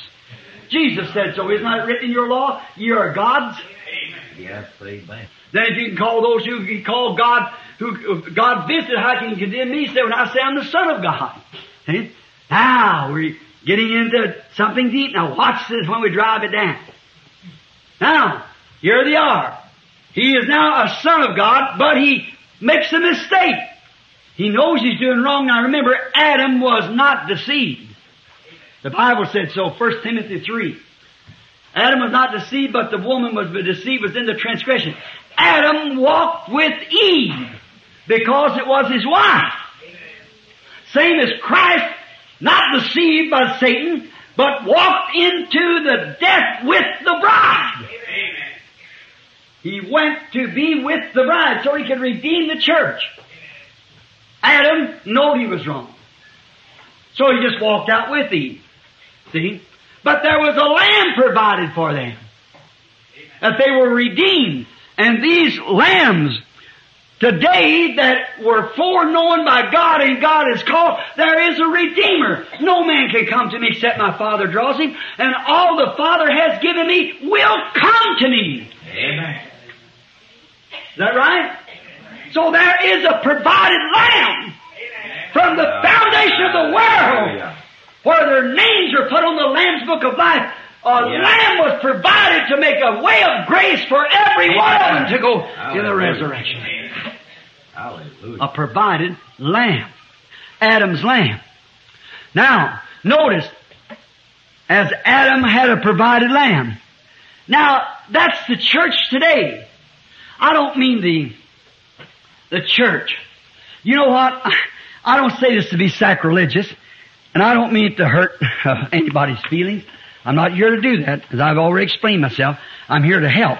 But what I'm trying to do, you know what? Actually, these churches are not churches. There's only one church. These are lodges. See? They are lodges. I ain't got nothing. It's all right. But I, I want to prove that to you in a few minutes. That they're merely lodges. You belong to the Methodist Lodge, to the Presbyterian Lodge, or to the Pentecostal Lodge as far as that goes. Mhm. Lodges, see? You cannot, see, churches are actually lodges where people with the same idea drift together. But the church is one. And you cannot join the church. You're born in it. Oh. And when you're born in it, you're a member of it. Just like my family. I've been in the Branham family for 53 years. They never did ask me to join the family. Why? I don't have to join the family. I was born to Branham. And you're born in the church. Amen. Now these others are lodges. Did you ever think of that? Yes, sir. One day I was mowing grass, and I was thinking about, well, the great holy Catholic Church, they call it. I was going along like that mowing, and something stopped me just a stiff. Said, don't call that that. I looked around. I started mowing on. Again, it stopped me. Said, don't call them that. Said, they are a lodge like others. They are not church. There's one church. See? They are members of a lodge. Cause you can join a lodge. But you can't join the church. The church, you're born in it. you become a member of it by new birth. Then a member of the family, a brother or sister in it. Now, let me just read you out of the emphatic diaglott here something of Revelation 17.3 and the apocalypse of the emphatic diaglott here. And just watch this, how this reads and how, how beautiful it just compares with that. Revelation 16, 17. All right? Now let's read here just a minute. Listen to this real close. Revelation 17:3. And one of those seven angels having seven bowls came and spoke to me. I'm reading it out of the Lexicon. Having come, I will show thee the judgment of that great whore who setteth upon many waters. And we all know that's the Vatican. Amen. Here we got our Sunday visitor in there from the Catholic Church telling us this is exactly what it is. See? And this answer to it said, but wait a minute. Said there's been all kinds of names. Said we make 666. I said, but just a minute. Said your name might make 600. But I said I don't set on seven hills ruling the world, Lord. See? See, that's right. See? Show the judgment of the great whore. Uh, it setteth on many waters. Waters, Revelation 17, 15 is thickness and multitudes of people. See? With whom the kings of the earth have committed fornications and the inhabitants of the earth have been made drunk with the wine of the, her fornications. Now what? And he conducted me in the spirit into a desert. The emphatic diaglott now, see? And I saw a woman sitting upon a scarlet clothed beast full of blasphemous names. Now, in the King James says, full of names of blasphemy. Just a moment, I'll get it here. Revelations the third. All right, here it is. All right, uh, Revelation. I meant seventeen, not seven. Uh, seventeen. Now listen to the third verse. And he carried me away in the spirit into the wilderness, and I saw a woman sitting upon a scarlet-colored beast full of names of blasphemy. That's the way the English give it. But the original Greek from the Diaglott reads it like this in Revelation 17:3. Listen. And he conducted me in the spirit into a desert, and I saw a woman sitting upon a scarlet-colored beast, beast full of blasphemous names. That's a lot different. From names of blasphemy to blasphemous names. What is it? And we, now, uh, she was a mother of harlots. We all know that. Now uh, what is it? You don't have to be, well, that's right. That would take the Roman Catholic Church, but she's full of blasphemous names. Methodist, Baptist, Presbyterian, Lutheran, all calling themselves churches of God. Yes. Blasphemous names. There's a lot of difference between names of blasphemy and blasphemous names. Calling themselves a church of God and represent themselves before the world in card parties and drinking and carrying on and uh, soup suppers and everything else and all kind of stuff. There's only one church you're born into it. You don't come in there until you're washed in the blood of the Lamb and sealed away by the Holy Ghost. Amen. What a difference between names of blasphemy and blasphemous names. Get it? Yes. Amen. I caught that this morning when I was reading here, the, coming down. Something just told me, go into your room, pick up the diaglott. No, it's just obedience, that's all. Yeah. Walked in and I picked up Revelation 17. I thought, why do you want me to read this for? I started reading, as I struck it, there it is. I got a pencil and wrote it down. I said, there it is. Now they're hollering about me kicking against the organization. It's those blasphemous names that call themselves churches of God Lord. and churches of Christ and churches of Methodists and churches of, it's lodges. Not churches. One church. That's the church of the Lord Jesus Christ. And what is it? The mystical body of Jesus Christ in operation on earth. Made up of a member of any of these congregations that would be a member of Christ's body. You have to be born into it, not joined into it. And to, join in it is blasphemous names. This woman, this woman, her power, and you see right now where they're going to take all the people who's got odd ideas about religion and send to Alaska. You've seen that. All of our odd beliefs. And uh, what is it? The council, the World Council of Churches, and the Catholic has their big uh, uh, to-do going on in the Vatican now. Over there, the where they're trying, and all these bishops and so forth, they're trying to come to an agreement to fight communism. The world fighting communism and only joining up with Catholicism. And it's just like it is today. Here we are, as I said, we're go, we're almost bankrupt. We're borrowing, spending money now on taxes that'll be paid 14 years from today. That's how far we are gone. Who's got the money of the world? The Catholic Church. How would it be loaned to the United States to keep these tobacco and whiskey companies and things? Sure they'll borrow it from when they do this. Sell their birthrights right out to the Roman Catholic Church. We consolidate. Amen. Watch this is plain, plain to read a newspaper. Here it is. Amen. See, they're Methodist, Baptist, Presbyterian, and so forth, calling themselves a Church of God, Catholic, and all that kind of stuff. Is this beast power full of blasphemous names? Amen. calling yourself. I, I'm. I said I went to hospital here not long ago. I was going to pray for a person. I said uh, we're going. to, It's my mother. I said we're going to have prayer for a mother. And the lady said, "Draw that curtain." I said, "Aren't you a Christian?" She said, "We're a Methodist." I said, "Thank you." I thought maybe you was a believer. I just pulled the curtain around like.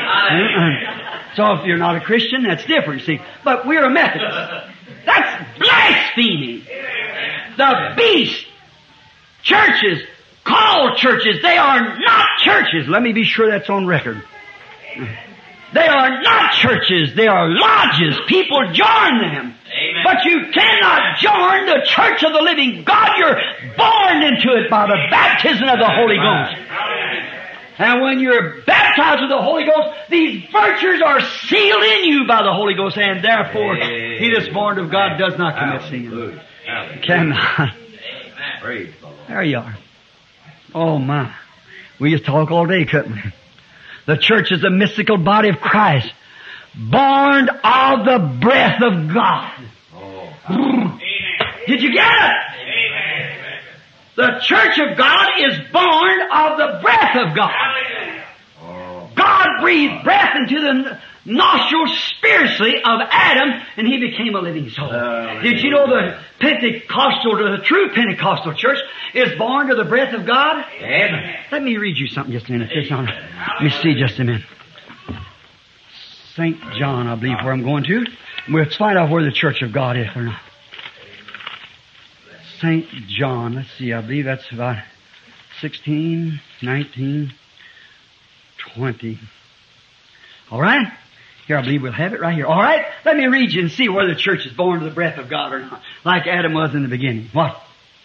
And the same day at evening, being the first day of the week, when the doors were shut, and the disciples were assembled for fear of the Jews, Jesus came and stood in the midst of them and said unto them, Peace be unto you.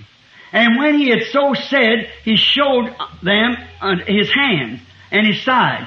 Where then were the disciples glad when they saw the Lord. And Jesus, and then said Jesus to them again, Peace be unto you. As my Father has sent me, so send I you. Watch, the Father that sent him went in him. And Jesus, when he sends a disciple, he goes in him. Same one sent. What? And when he had said this, he breathed on Oh, them glory. and said, Receive ye the Holy Ghost. Church born of the breath of God. Hallelujah. When this statue has molded itself up there in the condition, God's breath breathes upon him. Receive the Holy Ghost. Ah. Then you are a son of God. You can join anything you want to, but you're born into the, the church of the living God. Born by the breath of God. God breathed upon them and said, receive ye the Holy Ghost. Hallelujah. Oh my. There you are. Not come and giant, put your name on there and with your soup suppers and all goes with it. You join a lodge. You can join a Methodist lodge, Baptist lodge, Presbyterian lodge, Catholic lodge, or a Pentecostal lodge, anything you want to join. But you're joining a lodge. But when you become a child of God, you're born by the breath of God. Amen. Amen. Better leave it alone right there now. All right. God's life is also then in you. Jesus said, just a minute. Jesus said, I am the vine. Ye are the branch. Now look, what was their fuss with Jesus? Their fuss with Jesus because he was a man making himself God. He was God. God was in Christ. See? And he told him, he said, "Hey, don't look at me. It's not me. It's my Father. And he dwells in me. See? Now, they was looking at that little body that was born to Mary. See? That wasn't God. That was the Son of God. But God was in that body. It was God. He said, if I do not the works of my Father, then condemn me. But which one of you can condemn me of sin? Unbelief of the Word. Which Word has God spoken hasn't been fulfilled in me? Sin is unbelief. Which one of you accuse me of sin? Sin is unbelief. Show me. If I do not the works of my Father, then don't believe me. But if I do the works of my, though you can't believe me, believe the works that I do, for they testify. Otherwise, the Father's in me, testifying of Himself. Because God was in Christ, reconciling the world to Himself. You get it? Oh, now, the same life that's in the vine is also in the branch. How you going to join in that? Amen. It can't. I seen a tree not long ago in Brother Sharritt's yard in Arizona had nine different citrus fruits on it. What was it? It was a, it was an orange tree, a navel orange, but it had a, it had a, a lemon, a tangerine, a tangelo, and a grapefruit. It had all kinds. And I stood and looked at that tree. I said, Brother Sharritt, you mean tell me that that tree's an orange tree? He said, sure. And I said, well, how, how come? I said, I see grapefruit here, tangerine here, tangelo here, and lemon here, and all these other fruits. How does it come? He said, well, you see, they're grafted in. Oh. I said, well, I want to ask you something. Now you pick this grapefruit and lemon off. Now next year, it will what? It will come forth then with a orange out of that, oh no.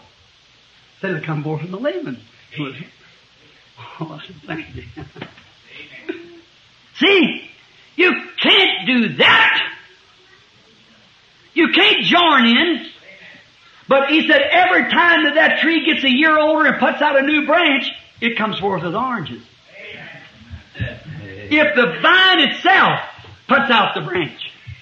And what we've tried to do is be joined members into Him, and we live under the name of Christianity because we are, as it's uh, in a common way of saying, we are the citrus fruit, the Christian church. But when the vine itself puts forth a vine, it'll be like the first vine it put forth. If the first vine it put forth, they wrote a book of Acts behind it. If it ever puts forth another one, he'll write a book of Acts behind it. Right. So you're only joining lodges. But when you're born out of the vine, you got a fruit, that's right. You got a fruit, but what do you do with it? You have a form of godliness and deny the power thereof. You deny signs, you deny wonders, you deny the Holy Ghost. Amen. You deny speaking in tongues, you deny visions, you deny prophecies, you deny healing, and yet call yourself a name. No wonder the Holy Ghost said a power of a, groups of people full of blasphemous names. Ah, Lord. Sure. Calling themselves Christians with forms of godliness, but denying the power thereof. From such turn away, for this is the sort that leads silly women, laden with divers lust, all kinds of organization. The church is packing so much with this kind of a society and that kind of a society. What about the society of Jesus Christ? See, we have all these other things, and we burden the church down. Now, there you are. You never can join a church. You join a lodge. You're a member of a lodge. Of a group of people, just like a lodge. We believe in this. We have our orders. We have our secrecy and so forth. You do the same way when you join a so-called church, but you cannot join church. You join the lodge of members, but not a church. For you are born into that church. And the vine itself, down, wait a minute. Watch! I'll close. After a while. Notice. Amen. Amen. Look, if God tempered this bride together with that spirit, Amen.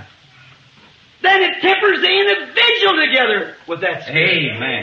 Hallelujah. See, then you're born into that kingdom, and then the very life that was in this church is in that church and that, that, that, that.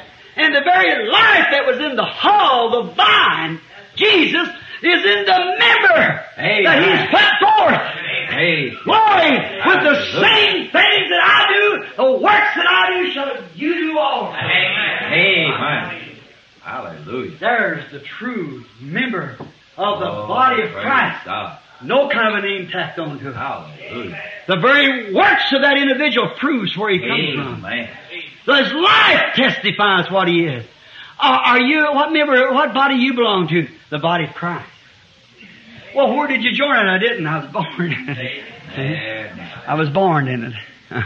You don't have to tell them. They know what's happened. You just, how can you light a candle and put a bushel over it, he said. Oh, no, no. When you're born into that kingdom of God, then the life, the very life that was in Jesus, then you're interested in souls. Then you don't have to beg people to come to the altar. You don't have to beg for somebody to come seek with those that are at the altar. The, the things just automatically flow because it's sealed up in you. Amen. You are a unit of God. You're sealed with the Holy Ghost. Now do you know what the Holy Ghost means? Hallelujah. It don't mean I jumped up and shouted and I had a strange feeling. Them's alright. I've jumped up and shouted and had strange feeling. I spoke in tongues. I believe the Holy Ghost speaks in tongues, sure. I've interpreted, yes sir. I believe that too. But that ain't it. That isn't what I'm talking about. There can be a leak up here somewhere. There can be a leak here in your patience. Yeah. Let somebody smite you on one side of the face, do you turn the other, but you said that dirty hypocrite? then there's a leak somewhere sprung. Help us, Lord. Help us. we better leave that alone. All right, but you know what I mean. But when you're sealed into the body of Christ, then you're spirit filled. And you're a son of God. Oh, I wish I just had about ten minutes to read something here. But uh, would you bear with me another ten minutes? I want to read something. Just a little bit. I, I, honestly, the beans won't burn. I'll just assure you. See, if we'll just read this just for a few minutes, it's just too good to let go. I just got a couple things here that just comes on my mind. And I would like to say, let's turn to St. John, the third chapter, talking about life eternal. Let's just find out what it says here about this eternal life problem. God's life. Now, now watch here. There was a man of the Pharisees named Nicodemus, a ruler of the Jews. The same came therefore to Jesus by night and said to him, Rabbi, we know that our teacher come from God. No man can do these miracles except God be with him. Now they, them Sanhedrin courts, they recognized that he was the Son of God. They knowed it. Here was your ruler right here telling them. We know that your teacher comes from God because the very life of God flowing through you. See? We know that your teacher is not of your own, it's of God. Because God's proven it. See? The life of God's flowing right through you. Now what? Jesus answered and said to him, Verily I say unto you, except the man be born again, he cannot see the kingdom of God. Oh my. Unless you join my church. Oh, see how you get it off? Jesus, then Jesus answered, Verily, verily, I say unto you, except a man be born of water and spirit, he cannot enter into the kingdom of God. That which is born of flesh is flesh, and that which is born of spirit is spirit. Marvel not that I say unto you, you must be born again. The wind blows where it listeth. See? Right back again. See? Coming back. See? The wind blows where it listeth. Thou canst not hear the sound, can hear the sound thereof, but cannot tell from whence it come or where it goeth. So is everyone's born to the Spirit. Nicodemus answered and said unto him, How can these things be? Jesus answered and said unto him, Art thou a master of Israel and know not these things? Look at there, brother. A, a DD, PhD, double LD. And know not these things. Verily I say unto thee, we speak that we do know, and testify that which we have seen, and ye receive not our witness. We know these things. We see them. We know it. And you don't even receive our witness. Church joiner, see? If I've told you earthly things and you believe not, how shall you believe if I tell you heavenly things? Now listen at this here. What? And no man has ascended up to heaven, but he that come down from heaven, even the Son of Man, which is in heaven. Figure that one out. You know, one time he said, What think you of Christ? Whose son is he? They said, The son of David. He said, Then why did David in the Spirit say to him, The Lord said unto my Lord, Sit down on my right hand. How can he be his Lord and his son? No man asked him anything. No. In Revelation he said, I am the root and the offspring of David. See? I am the vine and the branch. I'm the beginning. I was before the beginning. I was the beginning, and, and I was the offspring of him too. Now, here he said, no man has come down from heaven, but the Son of Man, which now is in heaven. Amen. A lady asked me one time a question. I said, answer this one for me. Said, who Jesus pray to in the Garden of Gethsemane? I said, who was he talking about when he said, no man has ascended to heaven, but he that come down from heaven, even the Son of Man, which is in, which now is in heaven? Hmm? Here he is standing right here on a housetop talking to Nicodemus and said, I'm in heaven. Is that right? That's right. Hallelujah. Let's leave that till tonight. What do you say? it's getting too late. Oh, now let's just ponder over that a little while this afternoon. How do you get in the church? Born. What by? The breath of God. Breathe on me. Breathe on me. Spirit of the living God. Breathe on me. That's my prayer. Just let the Holy Spirit breathe. Oh my, for the breath of God. What is it? Sealed away in the kingdom of God. Knowing that when I first confessed, I believe Jesus Christ. Yeah. Then to my faith I add virtue. Godly virtue. Amen. Then to my virtue I add knowledge of the Word. To my knowledge I add temperance, self-control. I like that. My country tis of thee. Crown thy soul with self-control from sea to shining sea. Patience. Oh my. Test it. Don't you worry. Satan will time for you. I'm climbing up the ladder now, see. I've added virtue, knowledge, temperance. Now I've got to add patience. I still ain't got the Holy Ghost. Then after I add patience, I add godliness. You know what that is? Like God. I add that. Don't misbehave myself. Go like a Christian gentleman ought to. Let that not be a put on something in me. The love of God is boiling. See? See? Not say, ah, ah, ah, ah, boy, I could do it, but maybe I better not. uh-uh, uh-uh. It's there anyhow. It's a birth. I've been birthed into this, into this, into this, into this, into this, into this, into this. And then the love of God, Christ, comes down and seals all that up in me for service. Hallelujah. Then what does he do when he gives me the Holy Ghost? He sets you out in a separate place to yourself. Marks you. You're a different person then. You're not of the world no more. See, you're clothed different. You're dressed different. Not this outside dress. No, no, you don't have to be odd and peculiar and collar turned around, long ceremony like, no, no. You don't do that. You dress physically like this. It's the spiritual dress that counts. The wedding garment's been put on you. Amen. What are you? Like Jesus. What? He was overshadowed and he was transfigured there before him. And his raiment shined like the sun.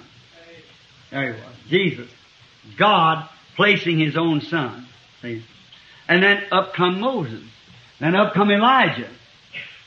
And Peter said, you know? It's, it's a good thing to be here. See how man gets? And all the supernatural done said, let us build three tabernacles. Let's build one for Moses, one for Elijah, and one for you. And before he got through speaking, God just shut the whole thing up. Said, this is my beloved son. In all these things that I required of Moses and put the law out by Moses, the justice by the prophets, he's met it all. Hear ye him. I'll step out of the picture now. Just hear him.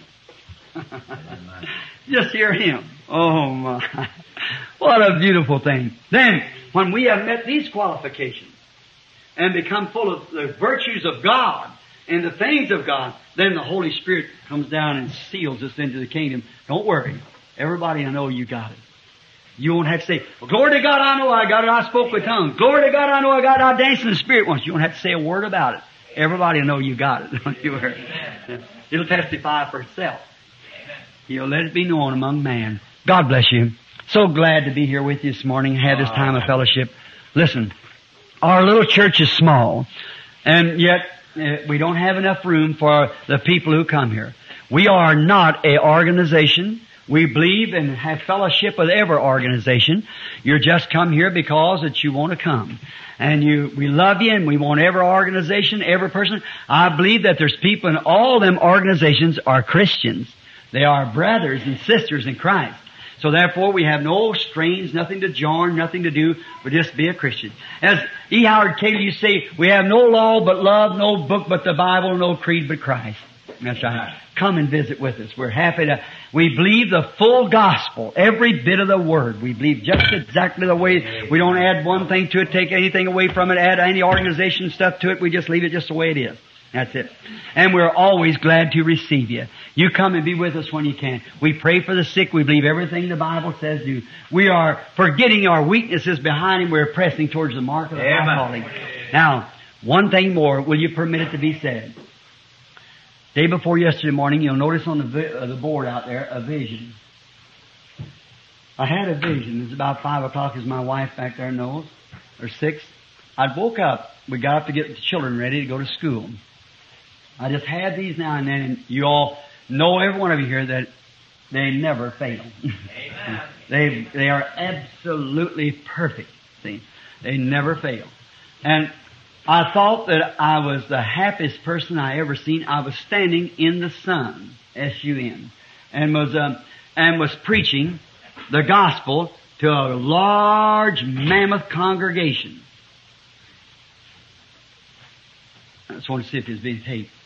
Um, a large mammoth congregation.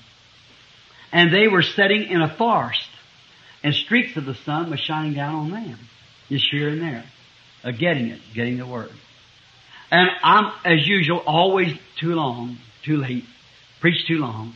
And I preach so long until the congregation become hungry for physical food. And they, some of them got tired. So they just got up, went out to get them some food, started going out. I said, don't, don't. I had two climaxes I wanted to meet, I wanted to meet in my sermon. And the Lord had give it to me, and any preacher knows when you really know it's, uh, God's given it to you, you're just burning to tell the people. And I was just a preaching Charlie just as hard as I could preach. Just laying there on your own saying, all these great things, this what God's doing. Look at this. He discerns the thoughts of the heart. What is it? The Word. And going like that. Oh, I wish I could remember what I was saying, what my text was. I can't think of it. See? But I was just preaching away and I was watching myself do it. And then when I stand there looking and watching myself preach it, and I was just a preaching to who wouldn't have it. And after a bit, I raised up, you know, and I thought, glory to God. I said, look at these wonderful things and this, that. And directly I noticed the people getting bit like it was physically hungry. And so they had enough spiritual. So they started walking away. And some of them started walking away. I thought, what's the matter with everybody? And, and I looked and here's some young couples going along to my side and I stopped. I said, just a minute, friend, just a minute. You'll be back again when the evening shadows fall. I said, you'll be back again. But let me give you this first climax. Where does all these things come from that I've showed you? Where are they from? I said, here they are. They're in the Word of God. They are, thus saith the Lord, His promise. Cause I said, all of you bear me record. Witness this, that my commission is stay with the Word. I said, what's the matter with all of you? Can't you understand the Word? You must understand it. And someone said, man, I'd like to have some biscuits and so like that. Well, I just thought, well, glory to God. If they want biscuits, let them go get them. So I, I turned around and thought, oh, but you know what? The shadows is going to fall after a while, right away. And I said, then tonight, when that congregation gathers in again, now I put the climax to them and told them that the things that they have seen me do is found in the Word of God. Not in some mythical book or some organization. It's found in the Word. See, every bit of it in the Word calls them commission to that. I thought, you know, they'll everyone be back tonight. So here's what I'll do. I'll background, kind of background, you know the way I do it on these church ages and things. Say what I said before. I'll background it on the Word and then this great, marvelous climax. I said, what a time it'll be. Praise be to God. And I seen myself getting real little here. That praise be to God. I see myself fading up like that. And here I was standing there. Now here's the interpretation thereof.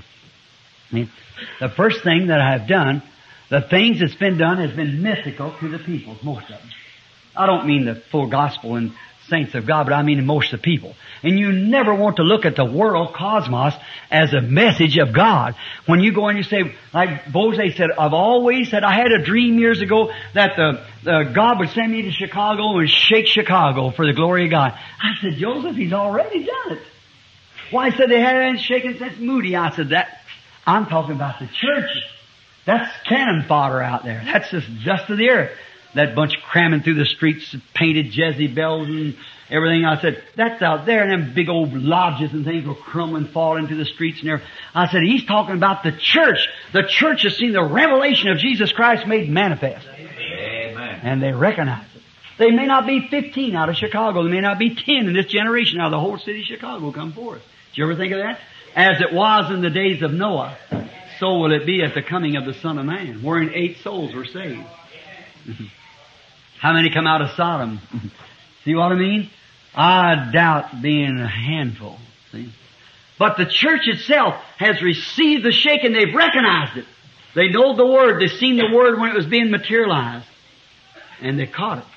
Now, look at that for a minute.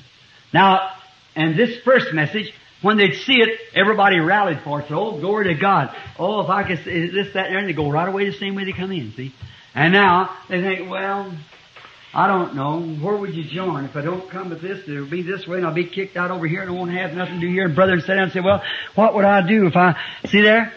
They won't stop long enough to recognize it's the Word that God promised being manifested. See? And they walked away. But don't worry, the shadows are close at hand. See? When I return to the field, you remember the other night of the message that he gave me back when I was laying the cornerstone? Just exactly said, do the work. Said, when you come out of this vision, read 2 Timothy 4. You know it's laying right there in the cornerstone, 33 years ago. Said, do the work of an evangelist. Make full proof of your ministry, for the time will come when they will not endure sound doctrine, but after their own lust shall heap teachers having itching ears, turn from fable, from truth unto fables. If that hasn't been just word by word. But remember then the other night when I never did read the rest of it. The thirty something years that I've preached in this tabernacle, never one time did I ever go any farther than that, and I don't know why. I often wondered till one day I seen where Jesus picked up the scroll and began to read and read half of the prophecy and stopped and said, there in Capernaum, he said, and this day this prophecy is fulfilled. Why didn't you read the rest of it? It pertains to his second coming. See? And there I'd read that not knowing, I picked up that and there it was right before me at Southern Pines, South Carolina, that morning, standing out there talking to Joseph Boze, leaned up against the side of a car. I struck it. Paul said, I, all man has turned against me. There's no man with me. Demas has forsaken me, loving this present world. And I'm now re- looking, the coppersmith me must run. Look what Demas must have thought. Why, I seen Paul preach the gospel and heal the sick, and here he sits suffering himself. Carrying a doctor along with him, Luke, all the time he goes. Taking a doctor with him. A man preaching my, why, I seen him smite a man blind, said the Lord rebuke thee and you'll be blind for a season, and let the coppersmiths run him out of a meeting. I guess he lost his power to smite man blind. Unless he lost his power of divine healing. God's turned against him. I don't think Demas went out into the world because Demas was of a, you know his history, he was of a big rich family and he wanted to go with the rest of the crowd. But Paul, poor little Paul, what was it? God always lets a ministry get like that and then crowns it. He let Jesus get to a place, look there, when he could raise the dead. When he could do anything he wanted to. And let a Roman soldier jerk beard out of his face and spit in his face hit him on it, put a rag around his face and said, now you, you know, they tell me you are a prophet. All of us stood around the reason. Hit him on the head and said, now tell us which one hit you. He knows which one hit him. Amen. Amen. Sure he did. Sure. See? But his ministry is fixing to be crowned. It always gets that spot where it seems like it's real, real weak, just about gone. Then God crowns it. Oh Lord. Let it happen. Let it happen, Lord. Let's bow our heads. I love you. I love. Because he first worship him. We've had hard teaching. And purchase my salvation on Calvary Street. Let's raise up our hands now to Him. Ah, now be in the Spirit. See, I love Him. I love Him because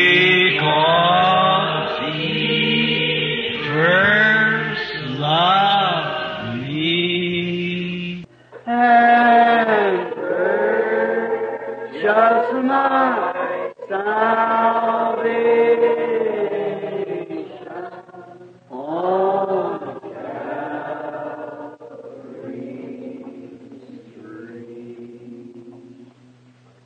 let's stand up here.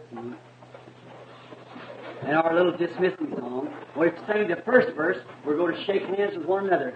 The second verse, we're going to sing it to God. All right? And then we'll be dismissed. Now, let's see.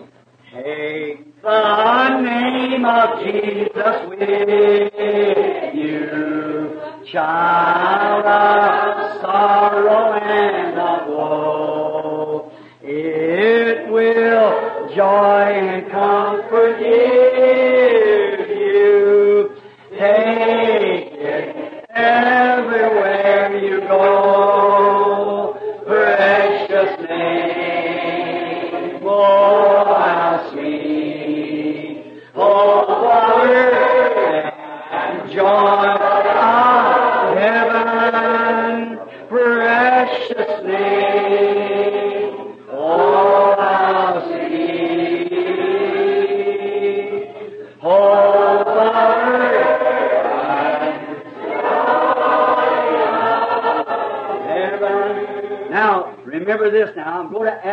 brother here that I had in the room a few minutes ago, a uh, precious little brother, a missionary to the assemblies in the wilderness up here. I forget what his name is. I'm going to ask him to dismiss in prayer as soon as we sing this next verse. Take the name of Jesus with you as a shield from every snare. And when temptations round you gather, just breathe that holy name in prayer. Watch the devil's leave then, see? Now remember, take the name of Jesus with you as a shield from every snare. And when temptations around you gather, just stop and breathe that holy name in prayer. Watch what takes place. All right, all together now. Take the name of Jesus with you as a shield from every snare. Oh, when temptations round you gather, what do you do now? Just breathe holy name in prayer. Precious name. Oh, sweet. Oh, how sweet. Oh, and joy of heaven. Precious name. Oh, sweet. How sweet. Oh,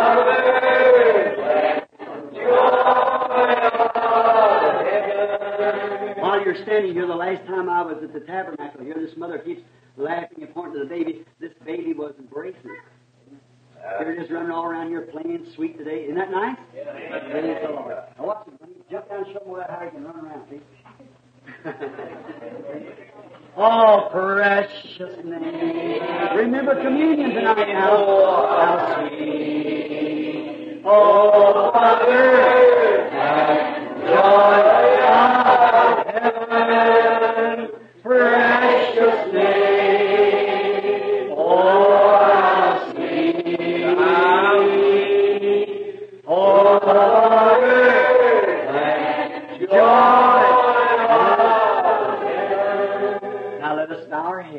And remember the services tonight now, and it's communion night. And you all remember that if you're Christians, uh, uh, we invite you to come and take communion with us. We're expecting a great time.